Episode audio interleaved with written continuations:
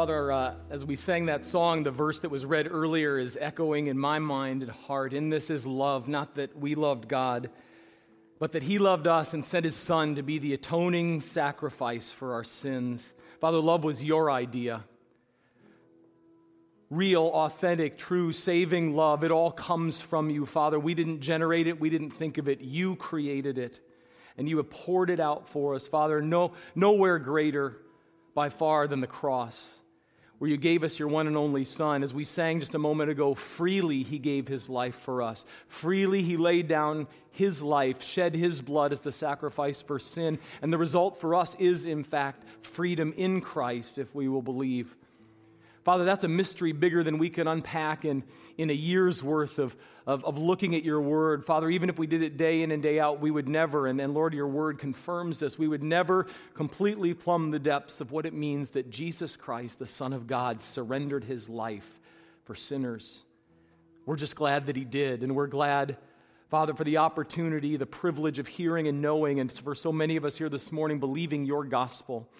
Father, for being part of your plan, for being loved by you and, and, and drawn into your family. And Father, for the folks here among us this morning who aren't there yet, may this be their day to join the family of God, to surrender their life for Jesus Christ, the one who first surrendered his life for them. Father, if nothing else happens here today, if that happened in one life, it would be enough. Father, at the same time, we believe that when we come together, you want to speak into all of our lives, that you want to speak to all of our hearts, that there's something here for everyone who will listen and hear. Lord, not to me, but to you. And so, as we open your word, Father, we ask as we always, and we never want to become routine or, or ordinary about it. We ask for the help of your Holy Spirit to come and guide us in truth, because your word is truth and nothing else comes close. Father, for the help of your Spirit to guard us from error and misunderstanding. Lord, we, we, get easily confused. We, we're easily led astray. Your word tells us that, and we want you to protect us from it this morning. Father, we ask by the power of your Spirit that you deliver us from whatever has accumulated during the week that threatens to encroach, to distract us, to divide us. Father, we pray that for the next little while this would be a safe place, both in mind and body and heart. Father, for us to listen to you. Because above all, we would ask that in the next little while, if we haven't already, you would help us to see Jesus. Lord, may we see Jesus clearly this morning in and through the study of your word. May we see Jesus only this morning through the study of your word. And Father, through that, renew our hope, change our lives, and make us more like him. Jesus, our Savior and our friend, in whose name we pray. Amen. You may be seated. And as you're doing that, I want you to take your Bible out if you have one with you. If not, as always, there's a stack of them in back, and you can grab one uh, to Acts chapter 6.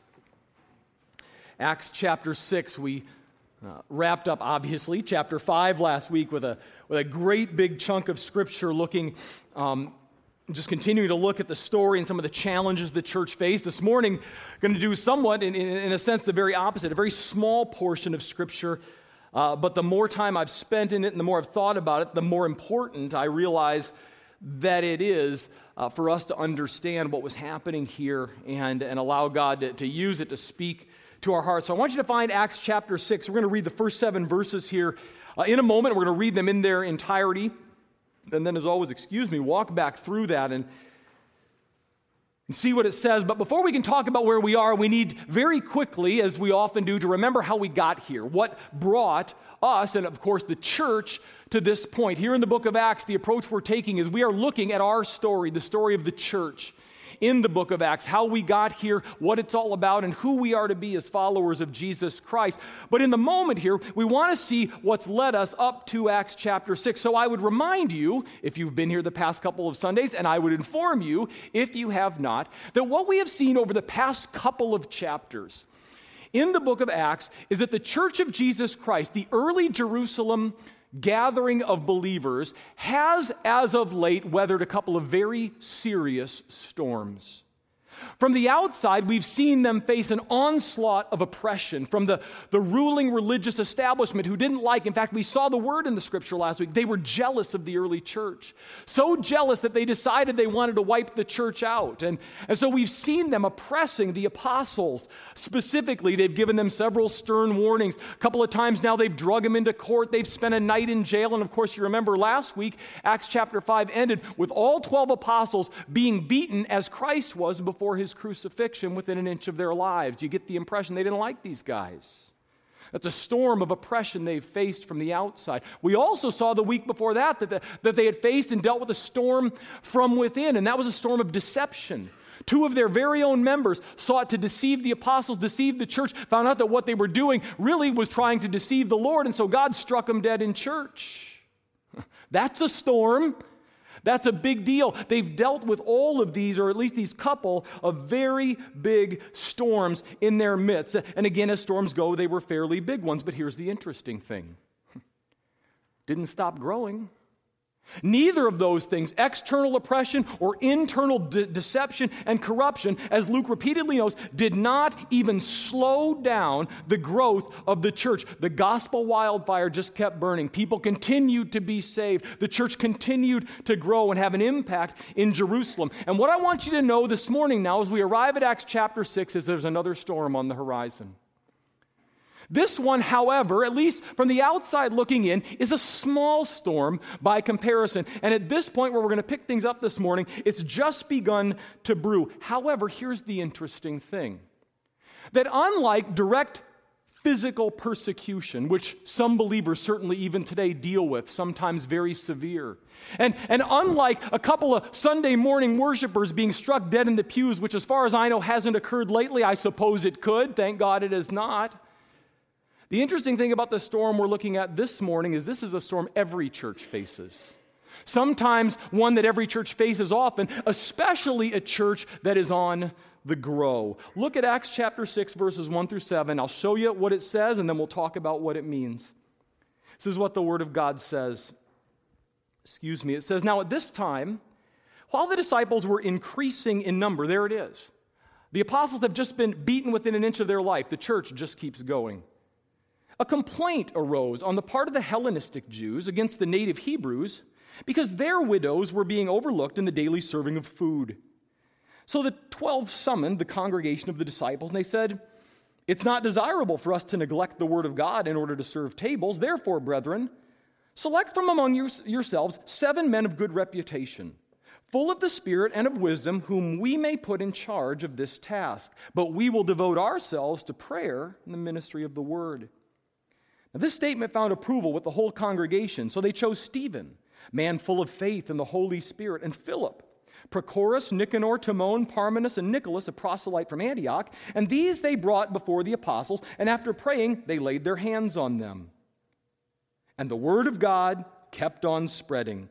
And the number of the disciples continued to increase greatly in Jerusalem, and a great many of the priests were becoming obedient to the faith. Now, reading that through just once at face value, it wouldn't be unexpected, I wouldn't be surprised, if in your heart of hearts you're asking the question what exactly is the big deal here? What's the nature of, of the storm that's brewing compared again to what we've seen over the past couple of chapters? It just doesn't seem like there's a whole lot happening here that, that should, we should be worried or, or frightened or the church should have been concerned about. And I would say that in one sense, on the whole, you might be right. It doesn't seem like that big of a deal. And in fact, the storm, however big or small it may have been, came and went in the span of seven verses. By the time we got done with the reading here this morning, the storm that was brewing has been wiped out. And I'd suggest that it did. And here's where we're going with the message in God's Word this morning. The reason I would suggest that it did that it started small, began brewing, but then within the span of seven verses it was over, is because the apostles who were at the head of the church were learning how to share. The disciples, the apostles at the head of the church, were learning how to share. Now, to, to show you what I mean by that and exactly how it happened, there are four things I want you to see in this passage this morning. Four things that I want to be reminded of as well. Specifically, I call them four lessons a growing church has to learn. And, and, and I think we are in some respects. We certainly desire to be a growing church. So if we want to be, and if we think maybe in some respect we are a growing church, these are things we need to know. And the sooner we learn them and learn from them, the better. The first lesson is this. Lesson number one that every growing church has to learn is that trouble lurks in funny places. Trouble lurks in funny places. Look again at verse 1 at the specific problem, quote unquote, they are dealing with here. Did you catch what it was? To put it in sort of the, the most real life earthly, ter- er, earthly terms as I possibly can, the nature of the problem is this one group of old women in the church was getting more bread than another group of old women. That was their problem. Look again at what it says. It says at this time the disciples were increasing in number. A complaint arose on the part of the Hellenistic Jews against the native Hebrews because their widows were being overlooked in the daily serving of food. Now, as you might expect, there's more to the story here than simply meets the eye. And what we're able to piece together gives us the sense that in this rapidly growing early Jerusalem church, one significant demographic, remember it's been growing by the hundreds and the thousands, sometimes day by day. But one significant demographic in the church were widows. And if you go all the way back to the beginning of the Old Testament law, you see God is very clear with his people. He says, My people take care of widows and others who are in acute places of need in their lives. And in that culture, certainly if you were a widow, that, that was bad news. And, and so God has always been telling his people, you know, if you've got a, a widow in need who's not able to take care of her needs, they can't be met, whatever it is, you take care of them. And, and what this verse tells us is that within that demographic in the early church, there were at least two distinct parties. One, it says, look at the Bible, your Bible, says we're the, the Hellenistic Jews. That means Greek speaking Jews. And what that leads us to believe is these were women, daughters of Abraham, members of the, the family, the tribe of Israel, who'd grown up outside the promised land, outside the Holy Land. Maybe they had married men from foreign countries. They were Jewish in heritage, they were Jewish in lineage, but they were Greek speaking, more cosmopolitan in, in the way they lived their life. And perhaps at the time they lost their husbands, came back to the Holy Land to be close to the heartbeat and the, and, and the family of their faith. That's the Hellenistic. Those are sort of the outsiders who had emigrated back in. On the other hand, it says you have the native Hebrew widows. Those would be women who simply, daughters of Abraham as well, who'd grown up in the Holy Land, been there their whole lives. And so here they are in the Jerusalem church, those who had come back after living elsewhere, those who were native to it, and in all likelihood, they didn't dislike each other. We are told that there was some sort of budding or brewing rivalry between these two groups. It's just that for whatever reason, it sure looked like the natives were getting special treatment. That those who'd grown up there were being better taken care of than those who had not. And so, as verse 1 says, people started complaining in a way that got other people's attention. Now, I want you to think about that. Think about the nature of this problem. It is not a theological crisis the church is having.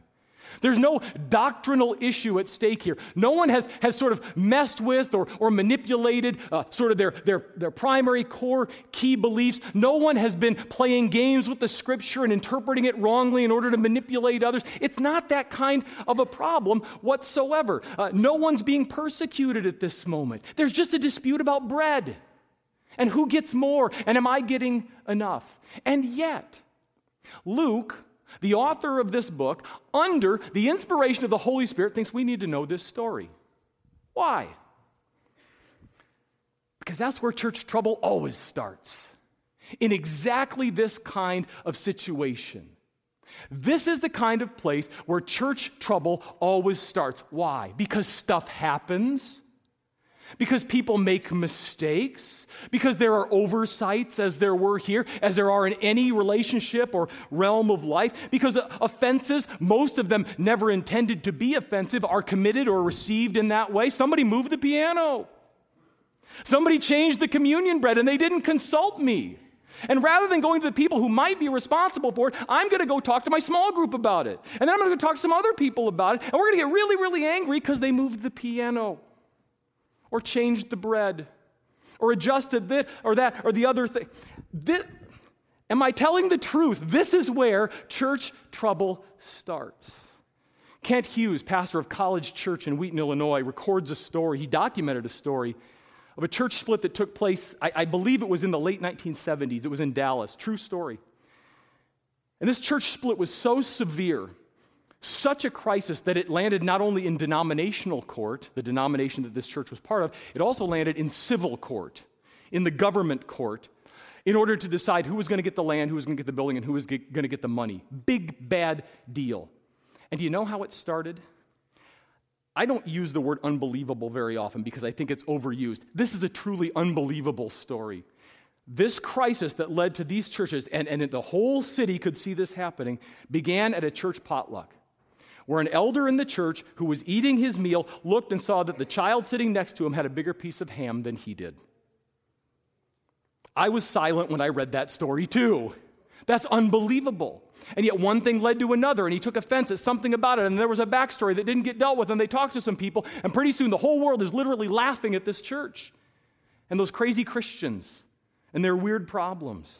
This is where church tr- trouble lurks in funny places, and we laugh at it till it happens to us. And then you know what we realize? Stuff like this is deadly serious spiritual business. It's satanic attack. See, when Satan can't crush a church head on through persecution and he can't d- distort it internally through deception, he comes in through the side door and starts messing with people's attitudes their perspectives and their ability to and their willingness to work things out. But we're not here this morning to lament church splits and all their ridiculous causes. My point, as I see it here in the text, is that since the church was growing so quickly, the, the bottom line, it was growing so quickly and so much was happening that the apostles alone couldn't monitor everything that was happening. And they couldn't referee and officiate every little dispute and question and concern that came up. And so, because that was the case, something that was relatively small, who's get is everybody getting enough bread to eat for dinner? Had the sinister potential to explode into something very, very bad because the apostles just couldn't keep track of it all. So, in order to stop the trouble in its tracks, a second lesson emerges. This is really the big one of the four that we're going to look at this morning. They made a discovery or they drew a conclusion, and it was this number two, that dividing the task will multiply the ministry. The disciples, the apostles' conclusion was that dividing the task will multiply the ministry. You don't have to raise your hand in answer to this question, but in your heart, you can raise the invisible one if it applies. Have any of the following words ever come out of your mouth? If you want something done right, you got to do it yourself. If I don't take care of it, nobody's going to do it. You know, I'm not a control freak. I just like being in charge, I mean, involved in things. You know you've said that. I've, it's in my DNA. And I know sometimes it shows up in weird, funny little ways, and sometimes it's deadly serious and threatens to destroy my life. The desire to control. But I don't think that makes me unique. I think we're all more or less wired that way. It's just what we're wired to care about and control differs from person to person. There are all things in our lives we want control over and that we want to be able to dictate certain outcomes. We're all hardwired to control what we care about, and that was true of the apostles at the head of the early church. They cared about this church. It was their life. Christ had entrusted it to them, and they too leading it. But somehow, what this relatively minor incident about widows getting enough to eat showed them is that they couldn't and that they shouldn't be doing it all. That's not what Jesus asked them to do, and it's not what he instructed them to do. And, and while we aren't told how they got there, verse, do, verse 2, look at it in your Bible, does give us their conclusion. So the twelve summoned the congregation of the disciples, and they said, It is not desirable for us to neglect the word of God in order to serve tables. So, what are you saying, guys? Saying you're too high and holy to take out the trash? Because you get to preach and teach the word of God, you don't have to serve people food. You don't have to sweep up the, the fellowship hall after things get done. It's kind of what it looks like, doesn't it?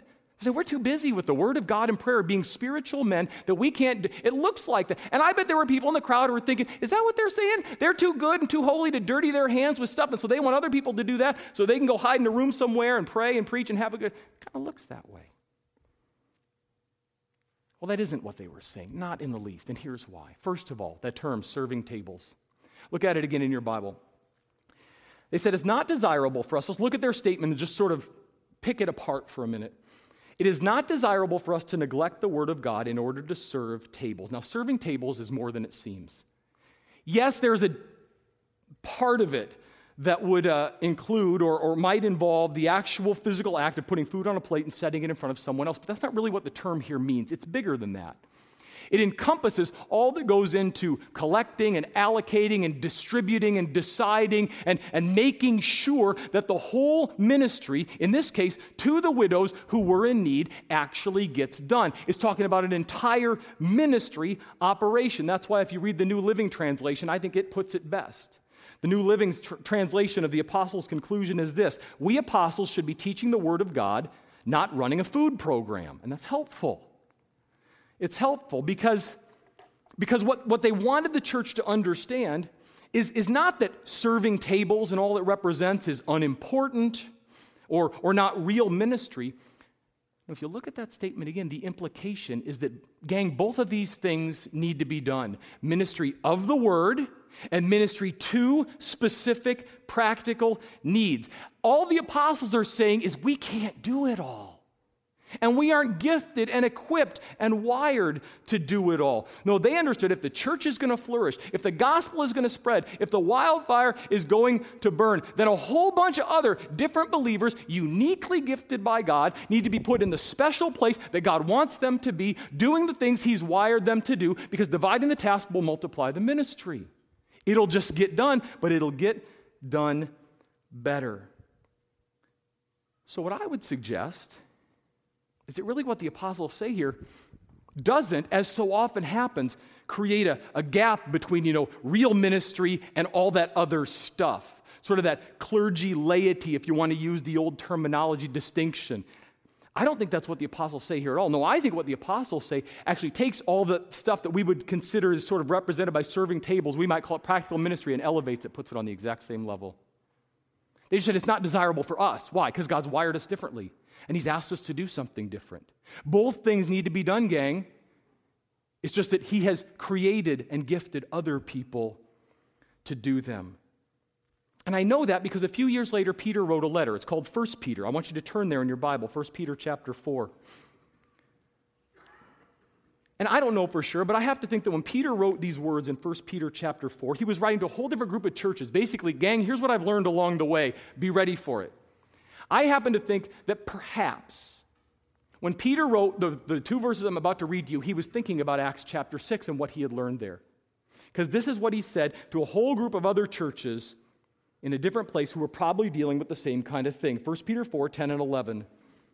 As each one has received, each person, a special gift, use it in serving one another as good stewards of the manifold grace of God. He's saying God's grace is, is, is shared, it is expressed, it is poured out in all sorts of different ways. It's not just the guy who stands up in front and talks for 40 minutes on Sunday. There's all sorts of things that, that deliver the grace of God and reveal it to the world. And then he goes on to say this. And here's where I think Peter is not creating a, a difference, he is actually putting believers on level playing field. He says, Whoever speaks should do so as he's speaking the utterances of God. Take it seriously. And whoever serves right next to it is to do so as one who is serving by the strength God supplies. So then, everybody say, all things. Try saying it like you mean it. All things. God may be glorified through Jesus Christ. In all things, God may be glorified through Jesus Christ, to whom belongs the glory and dominion forever and ever. Amen. You know what that means? It means the person who bakes the communion bread is just as important as the person who stands up here and leads it on Sunday morning means the guy who hangs the whiteboard in the little kid's Sunday school classroom is every bit a servant of Jesus Christ as the woman who comes in on Sunday morning and uses it to teach a lesson to some children. It means that, it means that those who greet visitors at the door on Sunday morning are every bit a servant and a minister of the gospel and the grace of Jesus Christ as those who go to the hospital and the sick and those who are shut in their homes. Same thing. It's all ministry. It's all ministry in the name and by the grace and for the glory of Jesus Christ. It means whoever vacuums the sanctuary stage is every bit of as much a servant as the people who stand up here with guitars and instruments and voices to lead us in worship. It's all ministry. It's all ministry. You know how I know that? Because of the third lesson this passage teaches. because of the kind of men the apostles were looking for to carry out the job in Acts chapter 6, leads us to the third lesson, which is this the understanding, the reality that Christ like character matters most. That when it comes to being a servant of God, when it comes to serving within the body of Christ, it is Christ like character that matters the most. You know, a, a lot of people, and my, I, I would put myself in this camp, have viewed what happens next here in verses 3 and 4 is as perhaps the, the institution of, of the church's first deacons. And I've just always kind of thought of that this way, and, and, and there may be some truth to that. We're not sure. The fact of the matter is, the, the men who were about to be chosen were never called, at least in this passage, deacons, although the language of being a deacon, a servant, that the, the, the, Greek term, there's several variations of it here. But whatever the case, the important thing here is not the office that anyone aspired to or was granted. The important thing in verses 3 and 4 is again the kind of guy or kind of person the apostles were looking for to handle this job of making sure everybody got their needs met. And this is again what they were looking for in verse 3. Therefore, brethren, select from among yourselves. In fact, he said, he said, look, just, just look around the room, guys. Look around the sanctuary on Sunday morning, and here's what we're looking for. You tell us. Not a bad approach.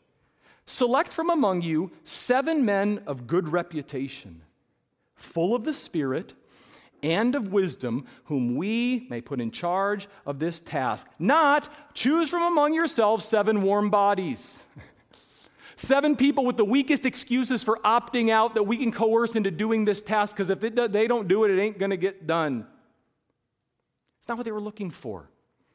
Now, what do they want? Well, by what it says in verse 3, here's what they were looking for. They were looking for individuals whose outward conduct and inward character, no difference. No difference. They were looking for men who radiated the character of Jesus Christ because they day by day walked by the Holy Spirit men who were moving toward maturity in their faith. See, the task was so important because it was ministry. The task was so important that the disciples, they didn't want guys they were going to have to babysit. They didn't want guys who were going to have to micromanage. They wanted men they could trust. Men who were full of the Spirit, full of wisdom, who were serious about the task, whose, whose, whose record in public was clean and unassailable. And you know what the interesting thing about that is about that is, as G. Campbell Morgan puts it in his commentary on, his, on, on these verses, this is a deeply convicting statement. He says that means they were looking for men who, quote, were living the normal Christian life. Not superstars, not A students. This is how Christians are supposed to live that we should have a clean reputation in the world as followers of Christ. Not legalistic, clean. Walking in purity, not perfect, but holiness. Walking in obedience. People who, because they know the Lord and love the Lord, spend time with the Lord, and therefore are just sort of radiating His grace and His goodness and His Spirit. What that means is, as they looked around to select from among themselves seven men to handle this job, that should not have been a difficult assignment. I find that deeply convicting that that's what they were looking for. To which maybe in our hearts we say, well, if that's the standard, if that's what they're looking for, I might as well quit now or not even bother trying because that sure doesn't sound like me. No, that's not what we should say. What we should say instead is since that's the assignment, since that's what God's looking for, since that's the example that's set down for us here in the scriptures, whether someone gets the title deacon in front of their name or not, means I better get in the Word. I better spend some time with Jesus. I should make prayer a priority. I should treat worship not as an add on, but the beginning of my week, and it filters through everything else that, that happens. It's not calling us to perfection, it's not calling us to legalism. It's simply calling us to walk with Jesus day by day so when the assignment comes, we're ready. It's a high calling, but it's an important one. It's a critical one. It means that I, that you, that all of us need to be moving toward maturity in Christ. Because, fourth and finally, here's what this story shows us. Because when it's all said and done, or as it begins to unfold, fourth and finally, obedience will bring surprising blessings. The blessings of obedience will take us by surprise. Let me see if, real quickly, I can explain what that means because there's several things happening in these last three verses. First of all, we see that because the disciples recognized the storm for what it was and dealt with it in a Christ like way, first of all, we see that in fact in verse 5, the immediate need was met.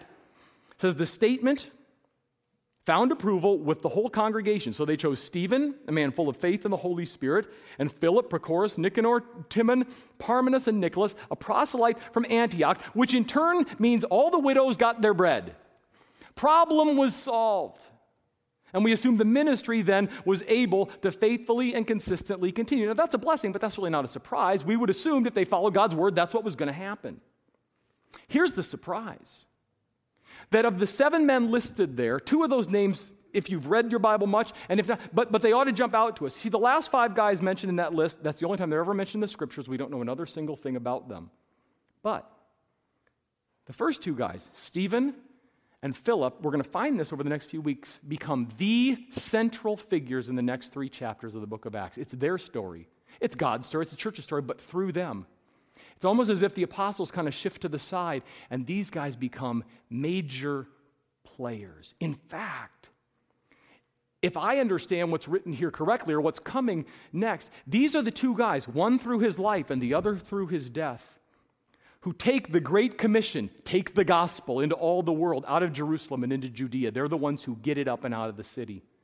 They're the prime movers in getting the gospel going forward. Their stories are amazing and they are going to be exciting to see. The surprise here is these guys stepped up to help run a food program. They become evangelists who take the gospel out and begin transform. Well, I just signed up to make sure people got fed. Guess what? You're going to take the gospel to the world because you were ready. Remember, faithful in small things, faithful in much.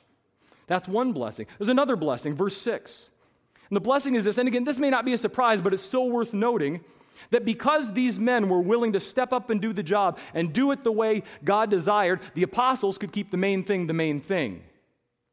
They could stay focused on their primary task. Because what does it say? Well, they brought these guys, these seven, before the apostles, and the apostles did what they were commissioned to do prayed. And after praying, they laid their hands on them. That's a sign of bestowing authority. They probably did it with scriptures. I don't think that's reading too much in to say that. They were able to focus on prayer and the Word of God. They could stay focused on their assignment. They weren't overwhelmed, they weren't crushed by the burden. What, may not have been a blessing to anybody else. I bet it was a blessing to them. And then verse 7 because those things were true. Because in verse 5, these seven guys stepped up to the task and were ready for it. And in verse 6, the apostles could keep their assignment in focus and in view, we see once again, and we should be getting so familiar with it by now that we could say it with Luke the wildfire continued to grow. Verse 7. It's, it's almost a carbon copy of verse 1. The word of God kept on spreading, and the number of the disciples continued to increase greatly in Jerusalem. And, here's the surprise, a great many of the priests were becoming obedient to the faith. Now, that's interesting. Guys who are part of the religious, it seems, establishment, priests, haven't they been the troublemakers so far? We've seen that the religious establishment, the priests are the ones who took the 12 apostles out and beat them within an inch of their life and threw them in jail and drug them into court. It was the religious establishment. Guess what? That's not these guys. See, historians tell us that at, at this point in time, in church history, in the history of Israel, there were as many perhaps as 8,000 men who served as, we might call them lay priests, laymen, volunteers. Uh, an example would be Zacharias, father of John the Baptist. If you remember the birth story of Jesus, Zacharias went up for a couple of weeks to serve in the temple. Then he went back home and did his farming thing or whatever it was he was doing. And there are about 8,000 guys, they think, like this, who just go up and do their little part, and then they go back. But they, and, and again, this is my understanding because this is an interesting statement that many of them were coming to the faith. And I asked myself, why? Well, my hunch is that when they went up to do their little thing a couple of times a year, they were treated like they're doing their little thing by the establishment. And they would look and see, hey, there's a difference between the way they live and the way we live.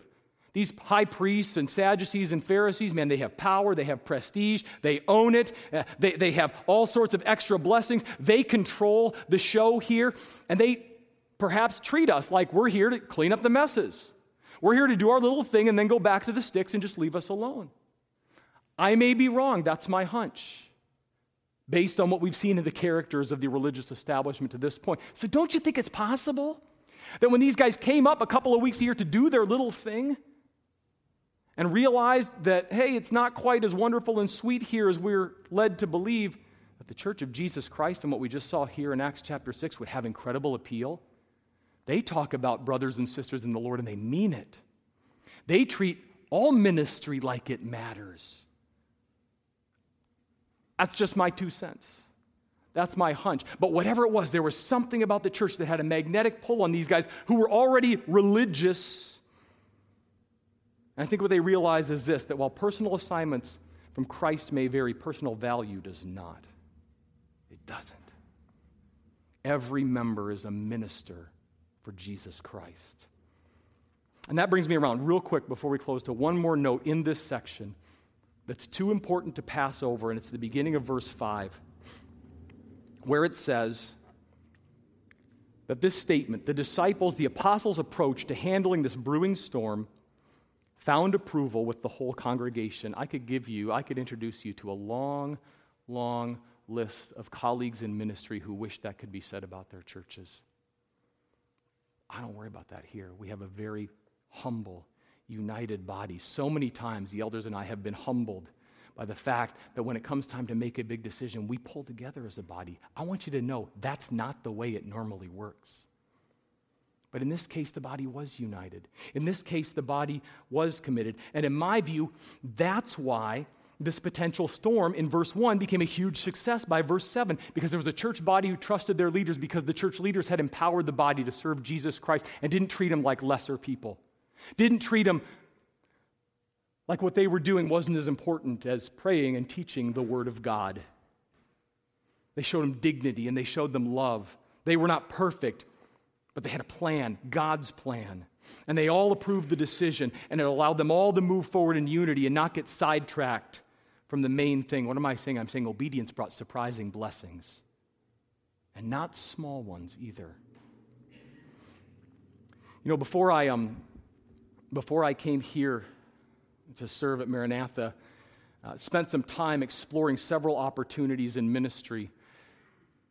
And at one point, I was visiting with another church in a different town, not anywhere around here. We don't, nobody here knows, so I can tell this story.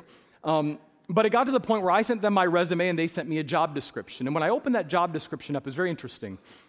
As I went through it, this is their list of what this church wanted in a pastor. And by my recollection, memory's a bit fuzzy, this was a few years ago, but it was a single spaced, bullet pointed list of, of nearly, if I remember correctly, 70 things they wanted their pastor to do. Seven zero. Page and a half. One thing after another after another. And I don't know if that was the mentality of the church, was the pastor just supposed to do everything, or if the reality was they just had a congregation that didn't want to do anything. But, but as I read through it, I turned to my wife as we looked at this list. I said, This church would not hire Jesus. And then I thought to myself, and if they offered him the job, he'd turn him down. Nobody wants that much responsibility, and nobody can do that kind of job. Why? Because ministry is meant to be shared. Ministry is meant to be shared. And while we may have a long way to go in that here in our church, that's our heart. That's our desire. That, that's what moving toward maturity is all about. We all have a stake in spreading the gospel. Every Christian has an assignment, and every assignment is essential. So, real quick, I know we're running out of time. Before I give you the big idea, let me give you a big exhortation. Never, everybody say, never. Never let the words come out of your mouth or let anyone else's words be said to you. I'm just a greeter. I'm just a nursery worker. I'm just the guy who cleans up after the youth group on Wednesday night. I'm just the guy who passes out bulletins at the door. Never. Why? Because the big idea of the message is this that Jesus doesn't have second class servants. Jesus does not have second class servants. Every member is a minister. Now, he may have some misassigned servants, he may have some uninformed servants, he may have some people who have not yet discovered their assignment. That's a different challenge. But you have a gift if you're a believer, you have an assignment and it's just as important as everybody else's. And Father, if we leave here as believers today remembering nothing else, let us understand, not because I said so, but because your word says so, that there are no second class servants. that every contribution makes a difference, and we never know what you're going to do with it. Father, we desire to be a church, and I'm sure millions of other churches desire the same thing, where Christ is glorified as the whole body works together. And you've given us a great foundation, Father. We take no credit for it. You have done it. But we want to build on it. Where we're weak, we want to be strong. Where we're strong, we want to be humble. Father, help each one of us to find our gift, to discover our assignment, and to step in knowing that it is valued and it is necessary, and it can help the wildfire keep burning. We ask this in Jesus' name. Amen.